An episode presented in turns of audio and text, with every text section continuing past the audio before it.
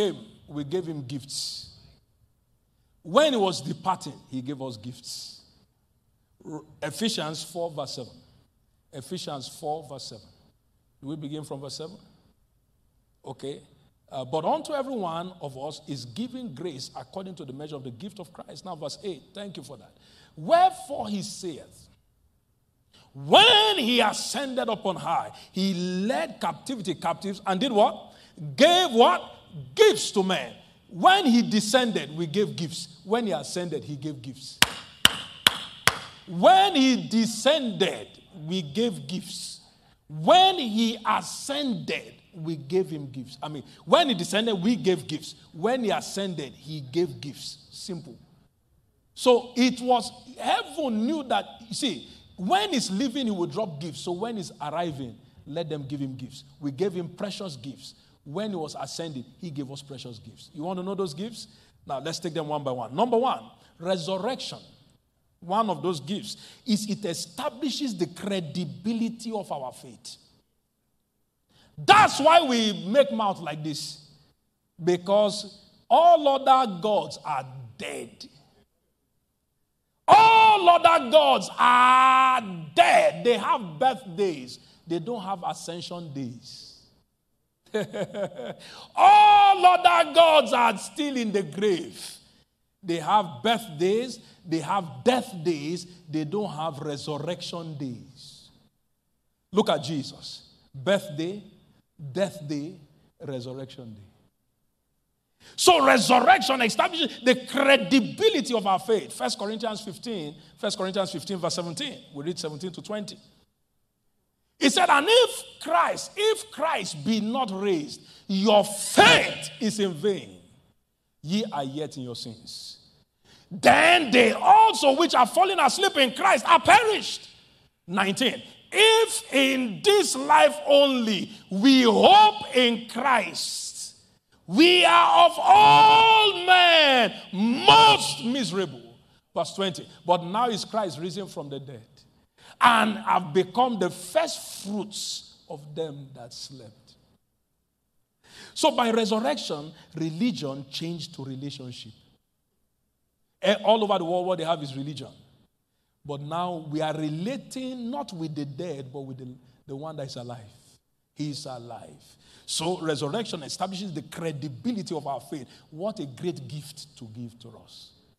Number two, resurrection establishes our justification from sin. So a man, a woman like myself that has sinned and have come short of the glory of God, just in a flash second, we now are justified from it. Amen. Romans chapter four, verse twenty-two and verse twenty-three. You find that there. So resurrection establishes our justification from sin. Now, number three gift he gave to us. Resurrection establishes our membership of the household of God. Please notice, there's a difference between household of God and household of faith. Household of faith, you are a winner, I'm a winner, wherever you worship, that's true. But the greater one is we are now members of the household of God. God is the Father, and after him you have Jesus, you have the Holy Spirit. The, those are the head of the household. We are members. Oh, hallelujah. And aren't you glad? I'm just hearing from him now. Aren't you glad you have a seat in that household? Amen? He has raised us up together and made us to sit together. If you have a seat, then you have a bedroom. All under the household of God. Ephesians two nineteen. All right? Let's just read that one verse for this third point. Ephesians two nineteen. Now, therefore, you are no more strangers and foreigners, but fellow citizens with the saints and of the household of God. Gift number four. Resurrection establishes our open access to revelation. Resurrection establishes our open access to revelation of the truth. By resurrection, we now have revelation. By resurrection, we now have revelation. Matthew twenty-seven, fifty to fifty-three, we read that earlier on. Luke twenty-four, thirty to thirty-one, forty-five. You, you all know that. Now the veil of the temple was rent in twain. Then we gain access. Amen. Access to debt. That's why this Bible has been preached for centuries, yet it's still new. By revelation. Number five gift. Resurrection quickens our mortal bodies unto health and vitality. On the third day of the last spiritual week of emphasis in April, I've never heard any man say it. I just heard in my spirit. It is a power to raise the dead is sufficient to heal the sick. By resurrection, our mortal bodies are quickened. Romans eight eleven, Romans eight seventeen. And that's why it's no mistake. In Resurrection Month, you see the kind of testimonies coming up. COVID nineteen, COVID nineteen. Now we've lost count of COVID nineteen. And these are nurses. These are not lay people walking on the street, so they know what COVID nineteen is. Did you not see the testimony of a tooth that dropped off without surgery, without blood? The teeth are, now, when your tooth is paining, the next thing is remove it. It was removed. No surgery, no blood, nothing. Yesterday, that's when that one happened. Yesterday. And he went to school, so the, the person there cannot say tooth removed and he, he was dreaming. Mortal bodies. Now, hear this. In the name of Jesus, I have small debt on the power of his resurrection. Anyone watching me from across the world, any sickness in your body now, I curse it to the roots. And I decree by the power of his resurrection, you are made whole before we share the goodness. Amen. In the name of Jesus. Amen. Now let's move on. Number six, gift he gave to us is resurrection unveils access to God's plan for our lives.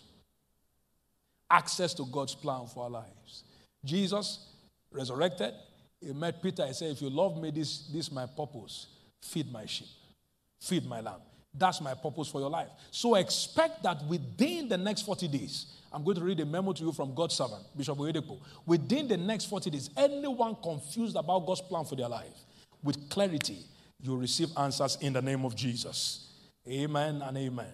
Right? Now in Acts twenty-two, seven to ten, when Jesus rose from the dead, he met with a man called Paul. They used to call him Saul. He didn't meet with him face to face. It was a vision.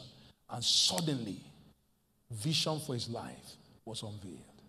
Number seven, gift he gave to us. Resurrection releases believers from all forms of captivities. For when he arose, he led captivity captive. So we are released from all forms. All forms. Now look at this. When he arose, the temple was broken in twain. Matthew twenty-seven, fifty-two to fifty-three. And then all that were in the graves came back to life. Their graves opened up. Number eight, gift. You see how loaded we are as Christians, yet we are begging. And we are allowing the devil to make a mess of it, but no more. Number eight, gift he gave to us. Resurrection offers us peace that passes all understanding. One way you know a man who understands the power of his resurrection, in this season he will be smiling. He's not troubled. There are Christians who are heavily troubled. Heavily. They carry big Bible, but they are carrying the world on their head. Like they can sort out the issues of the world. When you find a man who understands the power of his resurrection, you will see peace. John twenty, eighteen to twenty-one. Peace that passes all understanding. John twenty, eighteen to twenty-one. Let me read John fourteen. John fourteen, twenty-seven, because of our time. John fourteen, twenty-seven. If you have that, please place that on the screen. John fourteen, twenty-seven. Peace I leave with you.